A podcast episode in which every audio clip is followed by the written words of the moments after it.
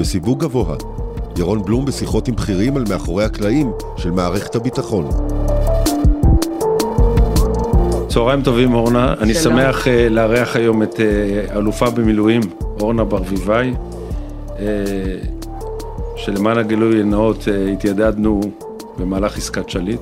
נכון, זאת הייתה הפעם הראשונה שנפגשנו, אז על רקע החזרתו לפני עשור בערך. בדיוק, ב- כן. זה, זה היה ב-2011, אוקטובר כן. 2011, זה כן.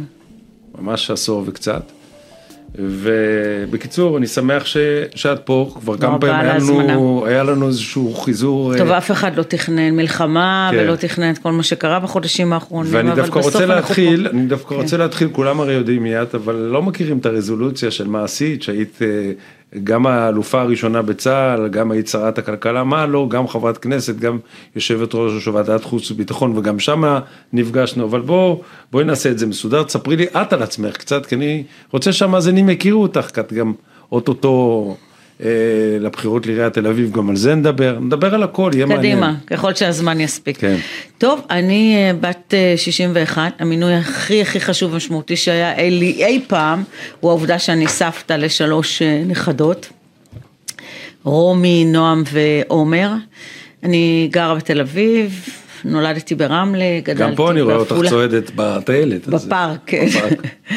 אה, נולדתי ברמלה, גדלתי בעפולה, אה, ובעצם רוב שנותיי, מגיל 18 עד אה, פרישתי בגיל 52, הייתי אה, בצה"ל, בכל תפקידי משאבי האנוש שאפשר להעלות על הדעת, רוב התפקידים, בוודאי הבכירים שבהם הייתי אה, האישה הראשונה בתפקיד. ואגב, אני רוצה להגיד לך שזה לא חוכמה להיות הראשונה, אם פריצת הדרך לא מביאה אחריה נשים נוספות, אבל אנחנו כנראה נדבר גם על זה.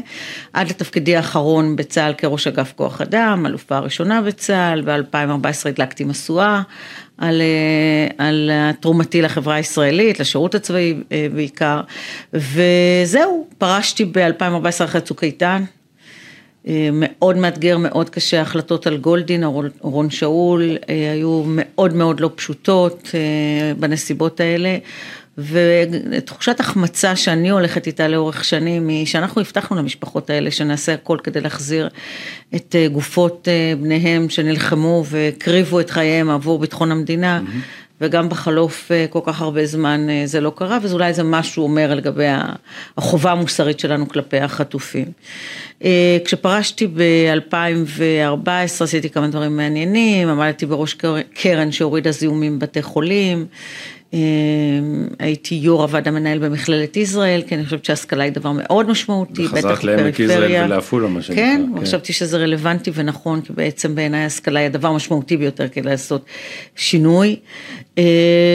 וב-2019, ינואר 19, חמש שנים אחורה, הצטרפתי למפלגת יש עתיד, הייתי חברת כנסת, הייתי יו"ר הוועדה לביטחון, חוץ וביטחון, חוץ וביטחון. אה, ועדת חוץ וביטחון,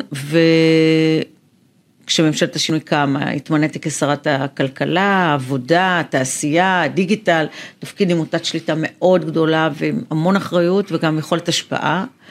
ולצערי, כשהממשלה הזאת נפלה לפני שנה בערך, מאז אה, הייתי באופוזיציה, תמיד ראיתי את תל אביב כיעד שאפשר לעשות בו עם פוטנציאל אנושי בלתי מוגבל. אני אשת משאבי אנוש כל החיים שלי, אנשים זה הדבר הכי חשוב ומשמעותי לי, וחשבתי שבתל אביב יפו אפשר לעשות אה, דברים גדולים. אה, בראשון אוגוסט התפטרתי, אגב לא הייתי חייבת להתפטר, החוק לא מחייב, אמרתי שכחברת כנסת אני לא יכולה לרקוד, לא רוצה לרקוד על שתי חתונות, ואני רוצה להקדיש את כל כולי להתמודדות לעיר, הבחירות היו אמורות להתקיים ב-30 לאוקטובר, זה נדחה בגלל המלחמה שנדבר עליה, וב-27 לפברואר יש אה, בחירות לרשויות המקומיות, ואני מקווה שאזרחי תל אביב, יפו, יצאו ויצביעו בעבורי כדי לקדם את גבעתיים- השינוי. אזרחי גבעתיים יכולים גם להצביע לא, בשבילך? לא, הבנתי. אבל בכל מקרה, אה, אנחנו נגיע לזה, אבל אני כן רוצה אה, להתחיל איתך בנושא שהוא כואב לשנינו ואנחנו מדברים עליו לא מעט גם באולפנים יחד, זה הנושא של החטופים. דווקא כן נתחיל עם עסקת שליט, כי שם באמת התוודענו פעם ראשונה ונפגשנו ועבדנו יחד. היית אז ראשת אכ"א, היה מאוד מאוד אכפת לך. גם בנושא שליט וגם בהמשך בנושא השבויים והנעדרים שלנו, שגם על זה אני מניח נגיד איזה משפט. אבל בואי, מה את אומרת על עסקת שליט? בטח היום, בדיעבד, כי אני, למען הגילוי הנאות, אני הייתי בעד עסקת שליט. גם זה... אני. לבשתי מדים, אז זה לא שינה כן. אם אני בעד או נגד, זה גם לא היה משהו שבא, עמד למבחן. אני פיקדתי על המבצע של ההחזרה מבחינת המטה הכללי, זאת הייתה החלטה של הרמטכ"ל, ו... והתייחסתי אליו כאירוע מאוד אנושי. הלכתי ללמוד מה נעשה עם שבויים בעבר שחזרו. ואמרתי, אי אפשר שההתייחסות לזה תהיה כעניין שהצורך המבצעי, הצורך המודיעיני יעמוד בראש סדרי העדיפויות. מדובר פה באדם, בחייל שהיה בשבי חמש שנים, והחזרה שלו חייבת להיות מותאמת. אז אפילו על הפרטים של מה הוא לבש, איזה מדהים, כי הרי הוא המשיך לשרת בצבא, תיאורטית. הוא לא שוחרר מצה"ל בגלל שהוא היה שבוי, אז תיאורטית הוא היה אמור להיות כבר עם מדים של קבע. אמרתי, מה פתאום, הוא לא מכיר את הדבר הזה. אז הוא בא עם מדים של אה, אה, חובה כפי שהוא נשבע, עם, ה, עם דרגות של קבע, אפילו בהיבט הזה, ולהקים מקלחת ממש על גבול, אתה זוכר, על הגבול שם, כן. כדי שהוא יגיע כחייל וירד מהמסוק כחייל, ואפילו תמונות שסיפקנו במסוק למי שליווה אותו, שידע מי ראש הממשלה, מי הרמטכ"ל וכולי, כדי ש... שתחושת הביטחון שלו כשהוא יורד מהמסוק. זאת אומרת, ירדתם לפרטים, אבל מעבר לזה, אה, בסך הכל גם אה, ליווית את התהליך אחרי זה, mm-hmm. גם את התהליך של השיקום שלו, ובסך הכל אני עוד בקשר איתו היום, הבן אדם mm-hmm. מתפקד על הכיפאק, זאת כן. אומרת... טוב, אנחנו לא ממליצים לאף אחד להיות שבוי כדי לא, שיוכל ש... לחזור לתפקד. אבל אני כן רוצה בעניין... אתה מדבר על, על, על, על העסקה עצמה, על האם היה נכון לשחרר מחבלים. תראה, במבחן הבדיעבד, אנחנו רואים שסינואר ששוחרר, הוא הצורר הכי גדול שקם לנו. אה, אגב, אני חושב שלגבי סינואר, אף אחד לא חשב שהוא יהיה כזה, שהוא ייכנס לנעליו של אה, ג'אברי, שג'אברי כן. מחוסל והוא ייכנס לנעליו. אז אבל עכשיו יכולים לשאול אותך, תגיד, אבל אם עכשיו שאתה יודע שכשאתה משחרר מרצחים כאלה, האם זה הגיוני? אני אומרת כן. אני אומרת שמשהו בדבר הבסיסי ביותר של הקיום שלנו כאן במדינה. האתוס הישראלי יהודי. אם, אם ישראלי ידע שהוא חשוף לכל איום ושאף אחד לא עומד מאחוריו, מדינה לא עומדת מאחוריו. עכשיו, תשמע, אנחנו היינו בצבא בעצמנו ושלחנו את החיילים, את הילדים שלנו, הבן שלי לא, ממש, ממש לפני שבוע סיים מילואים מהשביעי באוקטובר בגולני. אנחנו, הברית הזאת, הכל כך משמעותית בין הציבור לבין המנהיגים ולבין המדינה, לרעיון הגדול של הציונות והיהדות, אנחנו נחזיר את השבויים, פדיון שבויים זה הדבר הכי משמעותי והכי גדול. אני לא רואה מצב שאנחנו נשאיר 136 חטופים בתוככי מנהרות עזה, ונגיד אה, אה, זה סיכון שאנחנו לא יכולים לקחת על עצמנו כשאנחנו נשחרר אה, מרצחים. אני סומכת, למרות השביעי אוקטובר ולמרות התחושה של ה... איך זה קרה לנו, ובוודאי אני כמי ששירתי עשרות שנים בצבא, אתה יודע מה, הצדעתי כל יום לדגל, אה, לא יכולה להבין את החידלון הזה של, החידלון המבצעי, עזוב מדינים, אפשר לדבר לדבר עליו שעות. המבצעי, איך יכול להיות שלא ראינו, לא שמענו, שנתנו לזה לקרות. ובכל זאת, אני סומכת על זה שכוחות הביטחון, הצבא, ידעו להתמודד עם שחרור של הרבה מאוד אה, מחבלים, ואנחנו כמדינה לא נוכל להתמודד עם זה שלא שחררנו את החטופים. אני חושבת שזה יפגע ברקמה המאוד מאוד עדינה שלנו, של היחס בין מדינה לבין ממשלה לבין אזרחים, ומבחינתי לא לגיטימי, לא לגיטימי להשאיר שבויים חטופים אה, בידי הצורר הנורא הזה, האיש האכזרי והציני שלא יהסס לעשות שום דבר. אנחנו יודעים על העדויות של רצח, של אונס, של התעללות, ואני רק כל הזמן אומרת לעצמי, אם אני, לי, אם זה היה הבת שלי, בן שלי, היו נמצאים חלילה בשבי, מה הייתי רוצה שמדינת ישראל תעשה למעני, ולא עולה בדעתי שיש אופציה, יש אפשרות לעסקה שלא תעשה בגלל החשש של הסיכון העתידי. אם הסיכון העתידי נדע להתמודד עם זה, לדעתי לא נצליח להתאושש מזה כחברה אם נוותר על השבויים. לא, אני, אני בכלל, בסוגיה הזו של החטופים, אנחנו מדברים על זה לא מעט, אני לא חושב שצריכים לנהל את זה מעל, מעל אה, גלי, גלי העת, לא באולפנים, אה, כן. אולפנים וכדומה, כי גם המספרים שדוחפים פה זה מספרים הרי דמיונים שאנשים, אני לא יודע מי המציא את זה בכלל. ו- ו- ואין ספק שהחטופים זה, זה המטרה הראשונה, זה לשחרר אותם, כמובן לצד המטרות האחרות שגם עליהן אה, נדבר. אבל אני, אני כן חושב שבלי העצימות הצבאית לא יהיה עסקה פה. כי יחי סינואר, ואת מכירה את זה היטב, כשהייתי יושבת ראש ועדת חוץ וביטחון, ונפגשנו יותר מפעם אחת, ועשינו הרבה מאוד דיונים על על השבויים בנעדרים שהיו לנו נכון, עד... או עד- גולדין, אורון, רצון להחזיר אותם אברה כפי שהבטחנו, נכון. ולכן, אה, ובאמת נעשו, מי כמוך יודע איזה מאמצים נעשו כדי לשחרר אותם, ו- ויחיא סינואר תיעתע בנו ועבד עלינו עד הרגע האחרון. גם אחרי שסיימתי הוא עבד עלינו והמשיך, והמשיך בקומבינות ובמניפולציות. ולכן אני בא ואומר, אין ספק שצריכים לשחרר אותם. ושאלת המחיר, גם פה, אני לא חושב שהיא צריכה להיות מספרית, נידונה באולפנים, כי... כי המספרים האלה אחר כך תופסים אותם, חמאס תופס כן, את זה כן, כאיזשהו- נקודת ייחוס, כעוגן. כן. ו- ו- ואני כן חושב, גם כלקח מעסקת שליט, שיש מחבלים מסוימים, למרות ששב"כ עושה את הסיכון, הסיכון הביטחוני, יש מחבלים, לדוגמה, שאסור לגרש אותם מישראל, משטח בשליטה ביטחונית כדי ישראלית. שלא יצמחו במקום כדי שלא אחר. יצמחו, כי כל מי שיצא לחו"ל, חזר לפעילות בעיקר. ארכי מחבל. ארכי מחבל. כן.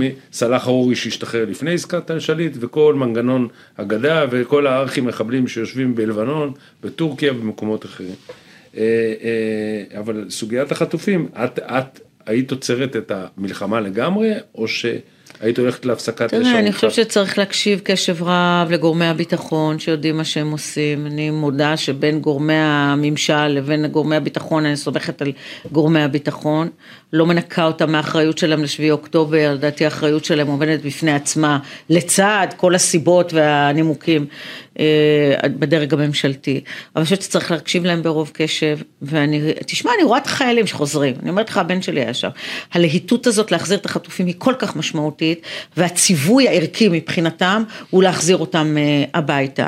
אז אם אה, צה"ל, מערכת הביטחון, אומרת, אפשר לבודד את השטח, אפשר לנצור כרגע, ואין מניעה לחזור אחר כך, ופרטי ההסכם, אנחנו שנינו לא יודעים מהו, אבל אם פרטי ההסכם יהיו כאלה, שזה ברור לגמרי, שאנחנו לא מפקירים את השטח, אני לא יודעת אם אתה יודע, אני מלווה את נתיב העשרה כן, מ- לא- ממש זה- מההתחלה. כן. אה, כאלופה במילואים, האלוף אה, נועם טיבון אה, יזם באמת בצורה יוצאת מן הכלל, פנה אליי ואמר לי את מוכנה להצטרף ללוות יישוב.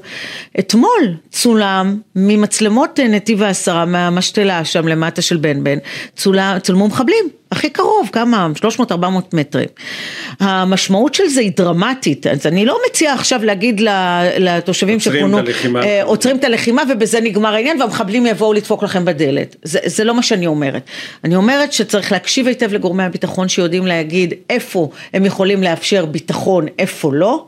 באמת, אה, באמת הכי ברורה וחד משמעית, בלי פרשנות, אלא בעובדות כשלעצמן, ובמקביל לעשות את מה שנדרש כדי להחזיר את החטופים לאלתר. תגידי אורנה, איך, איך את רואה, איך זה מצטלב עם תפיסת הביטחון אחרי השביעי לאוקטובר? פה הרבה מאוד דברים משתנים, משתנים והשתנו, אנחנו רואים את הרב זרעתיות, אנחנו רואים כן. פתאום את החיזבאללה, אנחנו רואים, אנחנו רואים ש, ש, שאויבים מתאחדים, אנחנו רואים את המלחמה באיו"ש.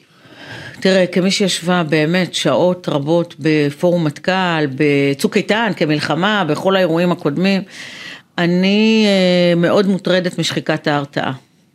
כי בסוף, אף אחד מסביבנו, האויבים שלנו לא נעשו יותר ידידותיים, להפך, האמביציה גדלה. והם אה, בטח אחרי לראשונה, הכישלון של בטח, והם רואים. את שביעי אוקטובר כאיזה סוג של רגע, רגע, אולי היהודים האלה לא מה שחשבנו, אז אולי יש לנו הזדמנות לזנב בהם גם במקומות אחרים.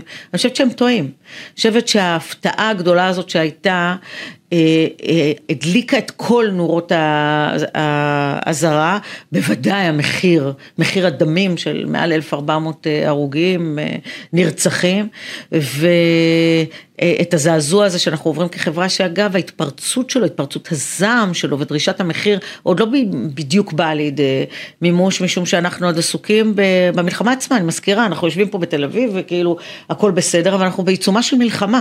היו אזעקות פה, זה בסדר. אה, היו לא- אזעקות ממש כאן, ממש בעיר, ואני אני חושבת שהדבר הכי משמעותי והכי גדול שעכשיו מערכת הביטחון צריכה להיות עסוקה בו, זה להחזיר את ההרתעה, אנחנו רואים את הפעילות של ישראל ב, אה, בלבנון כתגובה וכרצון להימנע ממלחמה שתידרדר בצפון, אבל אנחנו מבינים שאנחנו גם חייבים את הביטחון לתושבים שפונו, זה לא יכול לחזור להיות באותו מקום, 1701 חייבת להיות המינימום ההכרחי כהחלטה שאומרת שמשיגים את אה, חיזבאללה אחורה, מעבר אבל... לליטני. מעבר לליטני, אבל אנחנו נצטרך אה, לעבוד קשה מאוד להחזיר ואולי להעצים את ההרתעה בהבנה שאיתנו לא משחקים. עשו את הדבר הנורא מכל בשביעי אוקטובר וזה לא תרחיש שאפילו מקצתו יכול לחזור על עצמו בשום גזרה ובשום אה, דרך. אבל זה לא רק המעשה הצבאי, ואתה יודע את זה לא פחות טוב ממני. בסוף הסיפור הוא גם המעשה המדיני. המדיני. ואיך זה... אתה יודע לתרגם את התכלית הצבאית לתכלית מדינית, ואיך אתה ממנף את היחסים הבינלאומיים. אז כשאני מסתכלת על מצרים כשותפה מאוד גדולה, אגב, כשרת הכלכלה, בפעילות מאוד אינטנסיבית, שגם ההקשר הכלכלי, כי אנחנו מבינים שההיבט של הכלכלה גם מביא ביטחון, עשינו פעולות גדולות כדי לייצר את הקרבה הזאת ולהמשיך ולהעמיק אותה. אתה לא יכול לצאת נגד כזאת מדינה ולהגיד זה לא מעניין.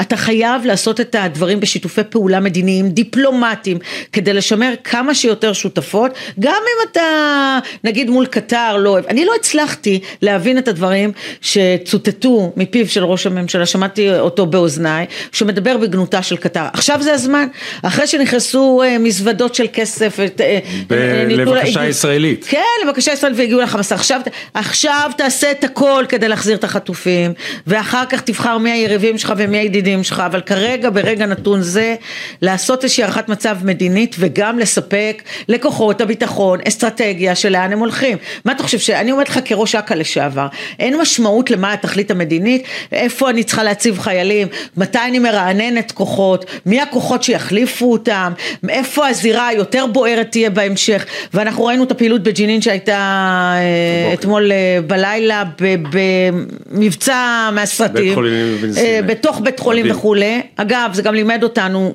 כשמי שחושב שאנחנו מורתעים, ראינו מה מחזיקים בבתי חולים בעזה, ואנחנו גם למדנו את הלקח, גם אנחנו עשינו את שיעורי הבית שלנו מהשביעי אוקטובר, ואני מציעה לאף גזרה ולאף אויב לא לאתגר אותנו. המשמעות הזאת מחייבת איזושהי אמירה מדינית, שרמטכ"ל יסתכל קדימה, רמטכ"ל, ראש שב"כ, ראש מוסד יסתכלו קדימה ויגידו, אוקיי, זאת התכלית המדינית והפעלת הכוח נועדה לשרת אותה. כל עוד היא לא קיימת ואין דיונים של היום שאחרי, אני לא צריכה להבין את זה בשום צורה. אתה יודע, שמעתי את uh, דיכטר, היה ראש שב"כ, בחייאתק, אתה יודע דבר או שניים על ביטחון. מה זה אתה עומד ונותן רעיון ואתה אומר, לא, אנחנו לא יכולים לדון עכשיו ביום שאחרי, אנחנו נדון בזה, זה, זה לא משרת את העניין. לא מצטטת אותו, אבל ברוח הזאת, או שזה נעשה בחדרים.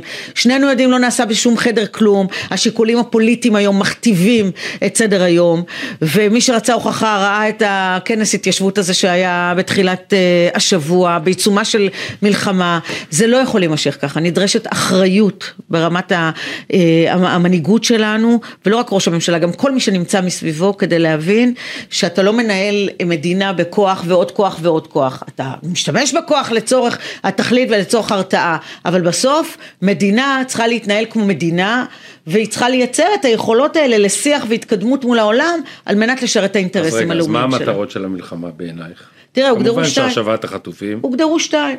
הוגדר מיטוט החמאס, אני לא בטוחה שאנחנו מגיעים במלחמה הזאת למיטוט החמאס. אה, אנחנו גם מבינים שזה ייקח יותר זמן, אבל אני לא יודעת מה השלב הבא. אז תגיד לי, את לא אמורה לדעת, את אזרחית מהשורה.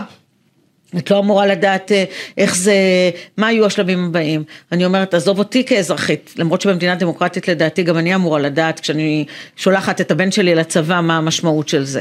אבל אה, גורמי הביטחון, אתה שומע רמטכ"ל, דורש, אתה שומע את גלנט, שר ביטחון, אומר אני חייב לדעת תכלית מדינית, הוא, הוא עצמו התכלית המדינית שאמור לתת את הדירקטיבה הזאת לצבא.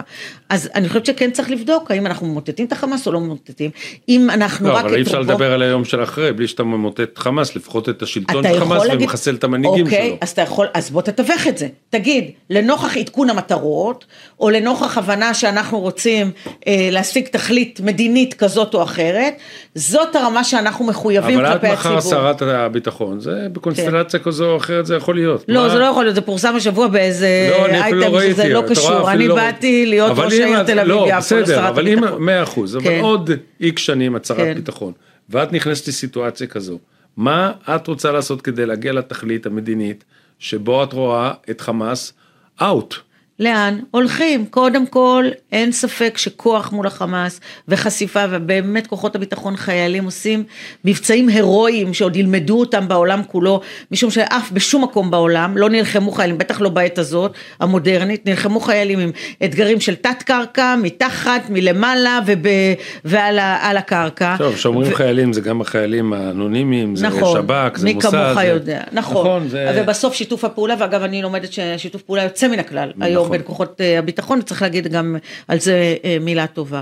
אבל הרעיון הזה שאתה נלחם בכזאת כזאת אינטנסיביות, עם איומים, ואתה רואה גם את התקף החללים שלנו, זה לא דבר של מה בכך, לא יכול להיות, לעמוד במנותק, מה, ואמרתי על זה קודם, מה, מלאן אנחנו רוצים לקחת ולאן להוביל את זה, אתה שואל אותי, צריך להיות אתגר של למוטט את החמאס. מתי? איך, למה, באיזה מתודולוגיה ובאיזה תאריך נקבע שהדבר הזה יסתיים, לא בטוח שאפשר להגיד את זה כאן ועכשיו, אבל לפחות כיוון, חץ, אה, שמורה, מצפן, שמורה מה אנחנו רוצים להשיג ואיך אנחנו עושים את זה, אה, אני, בעיניי זה לא מספיק. אולי לא קיים אפילו. אני עכשיו. קופץ איתך למשהו אחר, כי בבקשה. אפשר לדבר כל הפודקאסט הזה על תפיסת הביטחון, של ישראל במרחב הים התיכון, מה אנחנו רוצים מהחיזבאללה, מתי אנחנו תוקפים אותם, האם אנחנו נותנים אופק מדיני למאמצים של צרפת וארצות הברית ומדינות mm-hmm. אחרות בצפון. וגם לא עפים על עצמנו שאנחנו יכולים לבד, הכל בלי עזרה. וצריכים כן. לזכור גם שאנחנו, שאנחנו, שאנחנו מנהלים מלחמה מאוד מאוד אה, משמעותית ביהודה ושומרון, יש 3,000 עצורים, יש 1,500 עצורי חמאס, יש מאוד אינטנסיבי. מעל אה, כמעט 400 הרוגים מעורבים בפעילות, יש פה מלחמה, השקט הזה הוא מדומה, אתה רואה פתאום פיגועים של בודדים, ראית פתאום פיגוע של ערבי ישראלי שזה גם חריג, תושב uh, תמרה. אגב, שאם לא הייתה הפעילות הזאת, היינו חשופים עכשיו במקביל. חד משמעית. גם לפיגועים בסדרי גודל. לכן אני אומר, יש פה רב זירתיות, לא דיברנו על איראן, כן. לא דיברנו מה אנחנו, מה ההישג הנדרש מול איראן, ציר הרשע המשמעותי ביותר שמפעיל את כל ה... אבל אנחנו לא, כן. אנחנו מה שנקרא, במרחב הים התיכון, מה אנחנו בכלל רוצים, מה תפיסת הביטחון של ישראל, האם אנחנו צריכים להתמודד עם החות'ים לבד, האם אנחנו צריכים להתמודד עם איומים של הציר האיראני לבד, ואני שמח הברית ומדינות אחרות הקימו איזושהי קואליציה של, אה, של להילחם, אבל אני כן רוצה ללכת לנושא שהוא קרוב. אפרופו פוליטיקאים שאומרים שאנחנו לא צריכים את הברית, כן, כן גם זה. כן. לכן, לכן אני טוען שגם המסדרון ההומניטרי, אם זה המס שאנחנו משלמים הברית, אז אנחנו צריכים לאפשר את זה, ואסור לנו לעצור את ה... את, ה, מי את היה נותן הזה. לנו, מה אנחנו עם 115 ימי לחימה, מי היה נותן לנו להילחם כל כך הרבה זמן אם לא היה מאמץ נכון. הומניטרי. עכשיו יכול להיות שצריך לעשות שיפורים בזה, ולהגדיר מה, ולשלוט בדרך כזאת או אחרת במה שנכנס, אבל בוודאי נגיד התרופות, שלא היה לנו שום ערובה לזה שהם באמת קיבלו את התרופות בקצה, אבל בלי מאמץ הומניטרי, אנחנו, אני משוכנעת שלא הייתה לנו לגיטימיות בינלאומית להמשך הלחימה. בוא, אני רוצה לעבור לנושא שהוא קרוב מאוד לליבך, בטח כראש אכ"א, ובטח אחת שנשא את הדגל הזה של שילוב נשים בצבא, בתפקידי לחימה. ראינו משהו בעיניי מדהים. טנקיסטיות, נלחמות, אה, אה, אה, פרמדיקיות בכל מקום, קצינות אספקה, מה לא רואים באולפנים ובכלל סרטים וסרטונים ושומע מחיילים, חיילים וחיילות יחד באותו טנק ישנים. תרחיבי לי קצת על זה, ספרי לי. תשמע, אותי זה לא הפתיע בכלל. בוא נתחיל מהתצפיתניות, אלה שהתריעו. כן. מאנשים במערך המודיעין שאמרו, לפחות מה שאנחנו יודעים, מה שפורסם. אין לי ספק שבמקום שיש נשים, איכות הביצוע עולה. משום שבכל חברה, כך חברה עסקית או כל ארגון אחר שיש בו אוכלוסייה מגוונת, עובדים מגוונים, אתה רואה שההספק והתוצאה של הארגון יותר טובים. בטח כשאני מדברת על 50% מהאוכלוסייה. אבל ו... זה לא היה ככה, אורנה. זה, זה היה לא תמיד, היה... הצבא, ואני אומרת לך, היה פה אה, שרוי בעיוורון, בתחושה שאם, אה, אה, שזה לא חייב, שזה לא הכרחי, והתחלנו מעט וקצת לוחמות, והייתה ועדה כזאת, שלא מזמן סיפרתי את הסיפור הזה, שאחרי חודשים רבים שהם ישבו, אז אמרו שאישה יכולה להיות לוחמת רק אם היא מעל 78 קילו ומעל מגובה אה, מסוים, וסיפרתי שהתקשרתי לאמירם לוין ושאלתי אותו, תגיד לי, כשאתה המפקד המהולל, אלוף במילואים, כשהיית בסיירת מטכ"ל, כשהתקבלת לשם, מה היה הגובה שלך? הוא היה הרבה פחות מכל אה, קטגוריה שהגדירו. אה, אני חשבתי שהחיילות, הבנות שעתרו לבג"ץ, עמדתי לצידן ונלחמתי את מלחמתן כי אמרתי, וכיו"ר ועדת משנה בוועדת חוץ וביטחון, ממש לפני שעזבתי את הכנסת קיימתי ישיבה כזאת ואמרתי לצבא תתעוררו, אתם צריכים שבג"ץ יגיד לכם לשלב נשים בלחימה, תפתחו, כמו שיש גברים שלא יכולים אה, לבצע, יש נשים שיכולות לבצע ולכן 100% מהמקצועות צריכים להיות פתוחים לגברים ונשים, מי שיכולה או ת, כל תהיה, תפקיד? כל תפקיד. רגע, אבל בוא נלך... המלחמה הוכיחה את אוקיי, זה שזה אפשרי. עכשיו, זה נכון, אבל כן. את יודעת, כל הזמן זה יושב לי בראש לפחות. כן.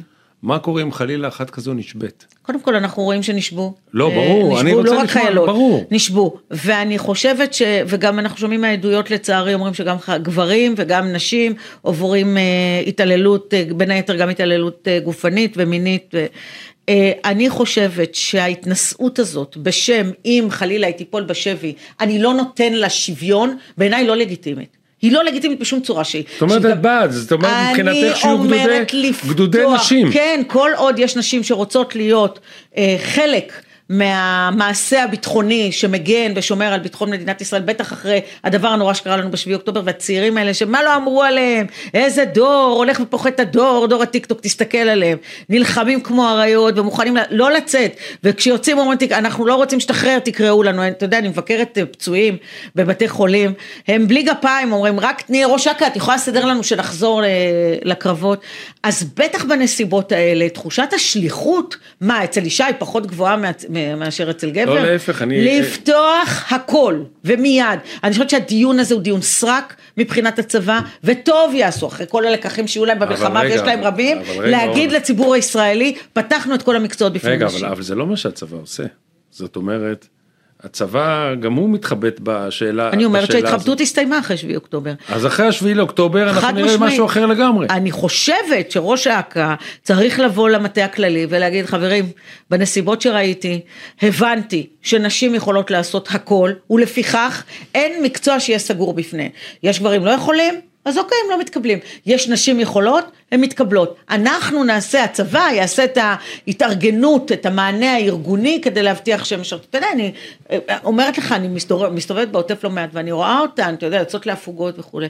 מדהימות, מדהימות, ומדברות בכזאת אה, מחויבות וטוטליות למשימה. מה, על מה אנחנו מדברים? ב-2024 לא לאפשר תגידי, אבל אני שוויון? אשאל שאלה קצת קשה, אבל זה לא שאלה טריקית. הרי החרדים וגם הדתיים מתנגדים לשילוב נשים בגדודים מעורבים. בעיניי לא לגיטימי להגיד שבשם החוסר רצון לשלב שירות גברים ונשים אה, בצה"ל, אה, יפסלו מקצועות של נשים בצבא, לא. מבחינה ארגונית אפשר להגיע לפתרונות הנדרשים, ראית את, את הטנקיסטיות האלה, מה הם ברור, עשו, מדהים. איך היא אמרה, אמרתי לה שמי שנמצא מחוץ לטנק הוא לא אמור להיות פה אה, לראות, כן. ומה כשנגמרה התחמושת התחלתי לדרוס את המחבלים, כאילו אתה שומע את הצעירה הנחישות, הזאת, כן. שהיא אגב לא הוכשרה בהכרח לתרחיש כזה, אבל היא ידעה לאלתר וידעה לנסוך ביטחון בקרב החיילות שלה. אין סיבה בעולם, בטח לא בגלל אוכלוסייה שמשרתת או לא משרתת, להגיד אנחנו תובעים שנשים לא תהיינה בצבא. אני כתבתי יחד עם, אה, עם, אה, עם אה, הרב הצבאי הראשי ויחד עם יועצת הרמטכ"ל לענייני מגדר ויחד עם ראש מערך מדעי התנהגות ויחד עם קצין חינוך ראשי את פקודת השירות המשותף והגדרתי אז כראש אכ"א את זה שאישה תשאיר על כל במה כי אז הייתה אמירה היא לא יכולה לשיר וזה תשאיר על כל במה עכשיו בוא תטפל במסגרת באופי של המסגרת בנסיבות האלה לא בגלל זה צריך לשלול מנשים לשרת בצבא או לפתוח להם את התפקידים או לא לאפשר להם להגיע להשפעה המקסימלית שלהן על ביטחון המדינה די הדיון הזה הוא של אתמול הוא עקר והוא צריך להשתנות מהיסוד. עכשיו, מה קורה עם אה, אחוזי גיוס? אני ראיתי שאחוזי הגיוס הם בערך 70 אחוז אצל גברים, ואצל נשים זה 56 אחוז. איך משפרים את הנתונים האלו ואיך משלבים יותר חרדים? כי גם בנושא החרדים יש הצלחה כבירה, כשאני מניח שגם אחרי בוא, המלחמה הזו, פרופורציות. אבל גם, גם אחרי המלחמה הזו אנחנו נראה לדעתי יותר חרדים. אז ככה, אז קודם כל כבירה לדעתי זאת מילה מוגזמת לתיאור המצב, אני אתאר מה אני חושבת. אני אומרת שלאורך השנים ראינו שמלחמות ומבצעים מגבירים מוטיבציה ללחימה. זאת אומרת, וגם אומרים, התנדבות. כן, אתה רואה אה, רצון מאוד גדול של אנשים להקדים אה, גיוס ולחזור מחו"ל לשירות אה, מילואים.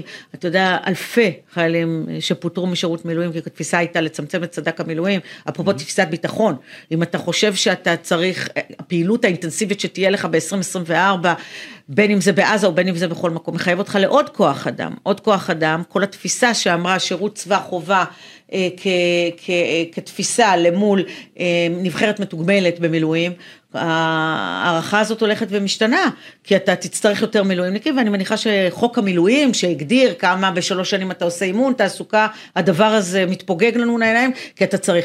ואגב, אם אתה מדבר על תפיסת ביטחון, אז תדבר גם על תפיסה חברתית כלפי הביטחון. כי לא יכול להיות שמילואימניקים יתגייסו לכל כך הרבה ימי מילואים, יעזבו את הכל, והמעסיקים שלהם אותם, ירשו כן, לעצמם, או שהמשפחה לא, אה, לא יתייחסו אל זה כאיזה אורגן אחד, כי חייל שנלחם רוצה לדעת שמטפלים לו אה, במשפחה, או בעסק, או במענה, ולצערי מעט מדי הם מקבלים, אם בכלל, מאוחר מדי, ופה איזה עניין חברתי, ממשלתי, שחייב להיאמר בצורה מאוד ברורה.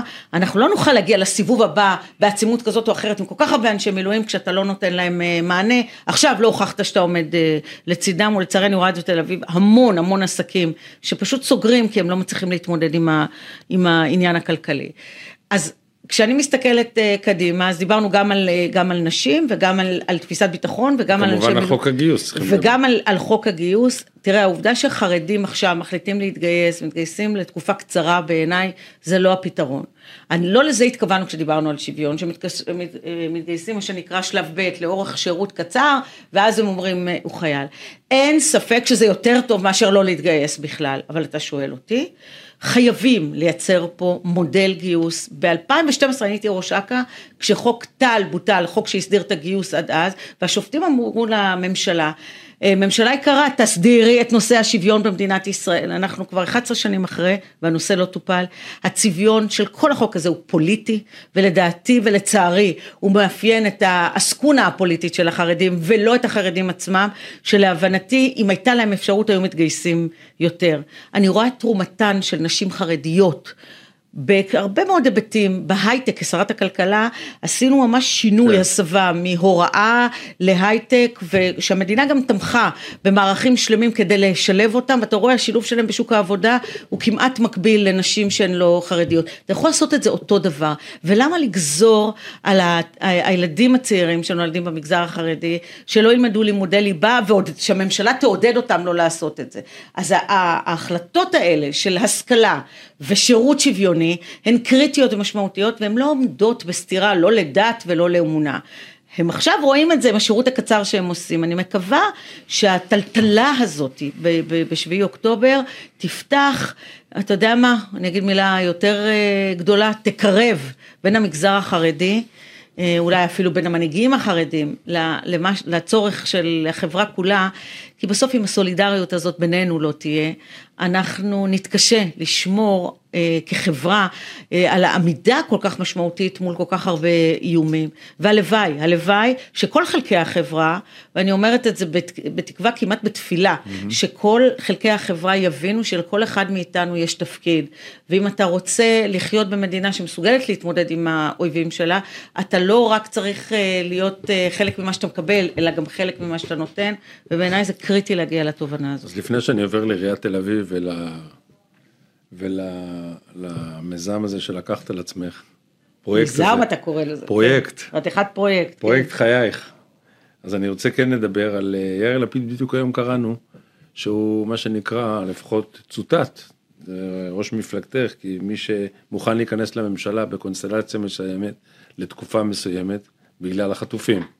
מה את אומרת על זה? אני חושבת שזה כמענה, אני עוד לא דיברתי... זה אמיתי? אני עוד לא דיברתי איתו היום, אבל אני מניחה שמה שהוא אומר, אם בן גביר יעשה את השרירים הרגילים שלו ויגיד אני מפרק אה, את הממשלה בגלל עסקה שתחזיר את החטופים, להבנתי, לפיד מתכוון לזה שהוא יהיה הגיבוי והוא לא ייתן לזה לקרות מתוך דאגה לחטופים, ובעיניי זאת אמירה מאוד אה, משמעותית, ערכית וחשובה. הוא לא נכנס לממשלה כי, אה, כי בסוף עם שני המטורללים האלה, בן גביר וסמוטריץ' שרוצים לשרוף את העולם, אה, הוא אמר, אם הם לא יהיו, אה, הוא היה נכנס, אבל כפטריוט אין ספק שהוא רואה את חשיבות החזרת החטופים, והוא טוב בעיניי, הוא אומר, שאני לא, שוב, אני לא דיברתי איתו, אני מניחה שזאת הכוונה, שאם תהיה טלטלה בממשלה הזאת... רגע, זה טלפון, ונקבל איזה כותרת, אין שום בעיה להרים אליו טלפון, אבל שלא תהיה בעיה, זאת אומרת, לא הוא ימנע את עסקת החטופים, להפך, הוא יהיה רשת ביטחון יציבה וחזקה כדי להחזיר את החטופים. שלא יהיו תירוצים לממשלה הזאת לא להחזיר את החטופים, הוא יגבה אותה. בוא נלך לעיריית תל אביב. בבקשה. מאיפה בא לך הרעיון הזה? כי בסך הכל היית בפוזיציה מאוד נוחה, מעמדך מאוד חזק, מספר 10 כמדומני. מספר 2, באת לא, להעליב. 10 בשתי קדנציות ראשונות בכנסת. לא, לא, לא, היית- כשהייתה... ועכשיו את מספר 2. לא, לא, כשהגעתי לכחול, כשהגעתי ליש עתיד הייתי מספר 4, בחיבור לכחול לבן הייתי מספר 10, הפירוק של כחול לבן שבעיניי היה נורא, כי הוא, הוא מוטט את ה... ולצערי אני אומרת את זה, כי הוא, הוא ביטל את רעיון המחנה הממלכתי כתפיסה, כ, כערך, אבל זה מאחורינו. אה, כולנו יודעים מה קרה, נתניהו חזר, ועוד מערכת בחירות ועוד מערכת בחירות. היום אה, אני חושבת, אה, כמספר שתיים כבר, ב, גם כשרה בכירה בממשלת השינוי וגם כמספר שתיים ביש עתיד, יכולתי לשבת על הכיסא ולחכות, ובתצורה כזאת או אחרת להיות שרה בממשלה הבאה. אני חשבתי שאני רוצה להיות במקום שבו אני יכולה להשפיע, אז אה, ככה, בזה אני בודקת את עצמי כל יום, כל יום, כל היום, האם אני משפיעה מספיק והאם אני מביאה לידי ביטוי את הרצון שלי אה, להרבות טוב, לעשות, אה, להשפיע לטובה על החברה הישראלית. ומצאתי שאני אה, לא, אה, לא מספיק קרובה לאנשים בשנים האחרונות. אני אשת משאבי אנוש, אתה יודע, מגיוסים היום, הראשון שלי גיוסי לצבא, אנשים זה הסיפור של החיים שלי, אני בת בכורה במשפחה, בת שבעה ילדים, אז הסטאז' היה בכלל עם גידול של האחים שלי, ואני לאורך כל השנים, העיסוק באנשים מאתגר אותי, מרתק אותי ומטעין אותי לעשות עוד ועוד. ואני מסתכלת על תל אביב יפו, שהייתה לאורך שנים פנינה, שהולכת ובשנים האחרונות הולכת ונעשית פחות ופחות אה, מנוהלת, ואני אומרת ש-25 שנה זה הרבה יותר מדי לכל מי שמכהן בתפקיד אה, של שליחות ציבורית, הגם שהוא נבחר ציבור, ואני לתושבי העיר, ואני מציעה אלטרנטיבה, זאת העיר השנייה בגודלה בישראל, היא צריכה להיות מספר אחד בכל תחום שהוא, לצערי מידרדרת על המס עכשיו, פרסם דוח שבאיכות החיים ובכבישים אדומים ובהרבה מאוד היבטים אנחנו רואים איך היא מידרדרת. ואני אומרת בואו תיתנו לי את ההזדמנות להביא מנהיגות אחרת, קשובה, שרואה את כל תושבי העיר ורוצה לעבוד קשה למענם. וב-27 לפברואר יהיו הבחירות, אתה יודע זה יום הבוחר, הם יקבעו איך תיראה העיר, אני חושבת שאפשר לקחת אותה קדימה, קראתי לא מזמן טקסט של דיזנגוף שאמר בשנת 34 לא הבניינים ולא הבתים הם שעושים את העיר אלא האנשים, היצירה, התרבות, השפה. ואני רוצה לחזור לשורשים האלה ש... כן חשוב שהעיר השנייה בגודלה בישראל תצמח ותגדל ותהיה המרכז להרבה מאוד דורים, בטח תרבות וכלכלה ו...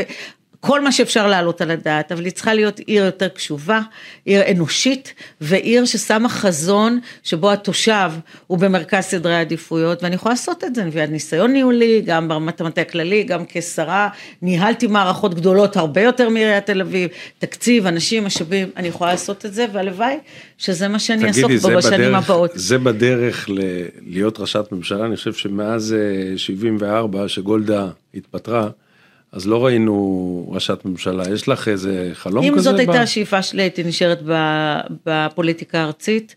השאיפה שלי להשפיע על הרמה המוניציפלית, ראינו מה קרה בשביעי אוקטובר כשלא הייתה ממשלה והרשות המקומית בעיניי היא זאת שצריכה בשגרה, בחירום, אנחנו בזמן מלחמה היום, היא זאת שצריכה לתת מענה מיטבי ואני ממש מרגישה את זה בידיים, אפשר לעשות בעיר הזאת נפלאות עבור התושבים ובמוניציפלי לדעתי היום יש אתגר משמעותי הרבה יותר מהרמה הלאומית, בטח שהרמה הלאומית לא, לא נוכחת.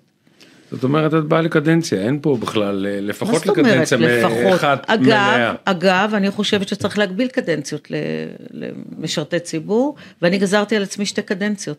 עשר שנים, אם נשיא ארצות הברית יכול במקסימום שלו להיבחר לשתי קדנציות, אני חושבת שגם בעיר, בוודאי עיר כמו תל אביב יפו, עם חצי מיליון תושבים, כחצי מיליון, אתה, שתי קדנציות מספקות. ולגדל את העיר למועמד הבא, שאחר כך בעוד עשר שנים יבוא ויקח את המקל הזה, את השרביט ממקום אחד למקום אחר, כי זה בסוף מרוץ שליחים אחד תגידי, גדול. משהו שמאוד ככה, תוך כדי דיבור גם אמר, אמרתי לעצמי, אני חייב לשאול אותך, מקומך הטבעי לא עם גנץ ואייזנקוט ככה, אתם נראים לי ממש, אתם גם דומים באופי שלכם, אתם מאוד מזכירים אחד את השני. גדלתי- אתם באתם מאותו בית ספר. גדלתי אה, הרבה שנים אה, בצבא, אייזנקוט, אה, אה, גנץ, היו מפקדיי, אה, אבל אה, אני, אף אחד מאיתנו לא ידע דעות פוליטיות, זה לא יאמן, אבל אנחנו לא מדברים פוליטיקה בצבא, לא כקצינים צעירים וגם לא כבכירים, לא מדברים על פוליטיקה. לא היה לי מושג מה הדעות הפוליטיות של אף אחד מהם, ואני תמכתי, חשבתי כבר אז שיש עתיד במנהיגות של לפיד בהקשרים בוודאי של שוויון, שאנחנו רואים שלאורך השנים זה רק הלך ונעשה יותר מסובך, מאוד חשובים, ואני הרגשתי שותפה במפלגה מאוד אה, אה, אה, קבוצתית. אני חושבת שבעניין הזה לפיד יודע לקחת קבוצה קדימה, אנחנו אופוזיציה, המפלגה באופוזיציה הכי גדולה, 24 מנדטים, אני אומרת אנחנו, אני כבר לא אה, בכנסת, אבל אני רצה מטעם יש עתיד, זאת המפלגה שזכתה להכי הרבה קולות אה, בבחירות הארציות בתל אביב-יפו, ואני מאוד רוצה גם לתרגם את הכוח הפוליטי הזה לטובת אה, הבחירה בי, ואני גם אומרת לכל תושב בתל אביב-יפו שאפילו לא הצביע יש עתיד, בסוף תסתכל למעלה ותשאל את עצמך מי היית רוצה שינהל את העיר הזאת בשנים הבאות, והאם נכון לתת אה, למי שעשה 25 שנה לעשות 30 שנה באותו תפקיד, או העיר הדינמית המאתגרת שיש בה כל כך הרבה מורכבויות היום, צריכה לעבור את השינוי הנדרש, כמו ברמה הלאומית, ולצעוד קדימה. מה ארבע דברים שאת הולכת לעשות בשנה הראשונה? קודם כל למפות מיידית את כל נושא המפגעים בעיר, יש אנשים שאומרים שהם פוחדים, השבוע פגשתי בעמך אה, ניצולי שואה שאמרו לי אנחנו לא יוצאים לרחוב כי אנחנו פוחדים, המסיבי, גם הבינוי, גם המדרכות הלא בטוחות, גם הקורקינים, למפות את כל הדבר הזה ולהשקיע בזה משאבים, אנרגיה ופתרונות ביניים עד לפתרון השלם, נושא המיגון יש חלקים שלמים בעיר שלא ממוגנים, אני רוצה רציפות תפקודית, מערכת חינוך מתפקדת במלחמה, זה, זה לא ייאמן, אנחנו במלחמה, ולא יכול להיות שכאשר יפולו פה טילים אנחנו נעצור את העיר, זאת העיר שהיא המרכז הכלכלי של מדינת ישראל, מיגון, וחייבים לייצר מיגון, אז בג"ץ אמר היום יש כיפת ברזל, אבל אני חושבת שהעיר היא זאת שצריכה, לא בג"ץ צריך לקבוע, ראש העיר צריך לקבוע סדרי עדיפויות, ובמובן הזה לשנות את סדרי העדיפויות, ולצמוח עם התושבים, להצמיח אותם, אתה יודע, ליחס המרה טוב יותר. זאת העיר הכי יקרה בארץ, בין היקרות בעולם, שהצעירים שנוטשים בהמוניהם, לא אני אומרת, לשכה מרכזית לסטטיסטיקה, אלפים על אלפים שעוזבים את העיר הזאת, יחזרו וירגישו שיש להם פתרונות דיור, פתרונות שהם יכולים לנהל פה עסקים, ושאנחנו, העירייה לא רודפת אותם, אלא מצמיחה ומעצימה אותם, כי בסוף עיר צעירה, תוססת, עם חיי תרבות מאוד משמעותיים, תהיה טובה לתל אביב, תהיה טובה ל, ל, למי שיגיע אליה, מתוך הבנה שהיא באמת מודל בהרבה מאוד היבטים. התחבורה תמשיך בתל אביב בשבת. חייבת להמשיך, ובמקום שפה מדינת ישראל את הרכבת הקלה לא תפעיל, כי, ה, אה, כי זה לא מפריע באמת לחרדים, אבל יש להם כוח פוליטי כדי להפחיד את הפוליטיקאים שיכולים לקבוע אחרת, אני חושבת שצריך להיות שיתוף פעולה בכל המטרופולין, שלי כראש עיר עם ראשי הערים פה בגוש דן, ולייצר מענה, שהיכן שאין רכבת קלה בשבת תהיה גם אה, תחבורה ציבורית. אורנה, היה לי העונג כמו תמיד. עבר מהר, 40 דקות. מה זה, 42 דקות, 42 43, היה מדהים. תודה רבה ידידי, תודה רבה ירון, תודה שקראת לי. באמת בהצלחה.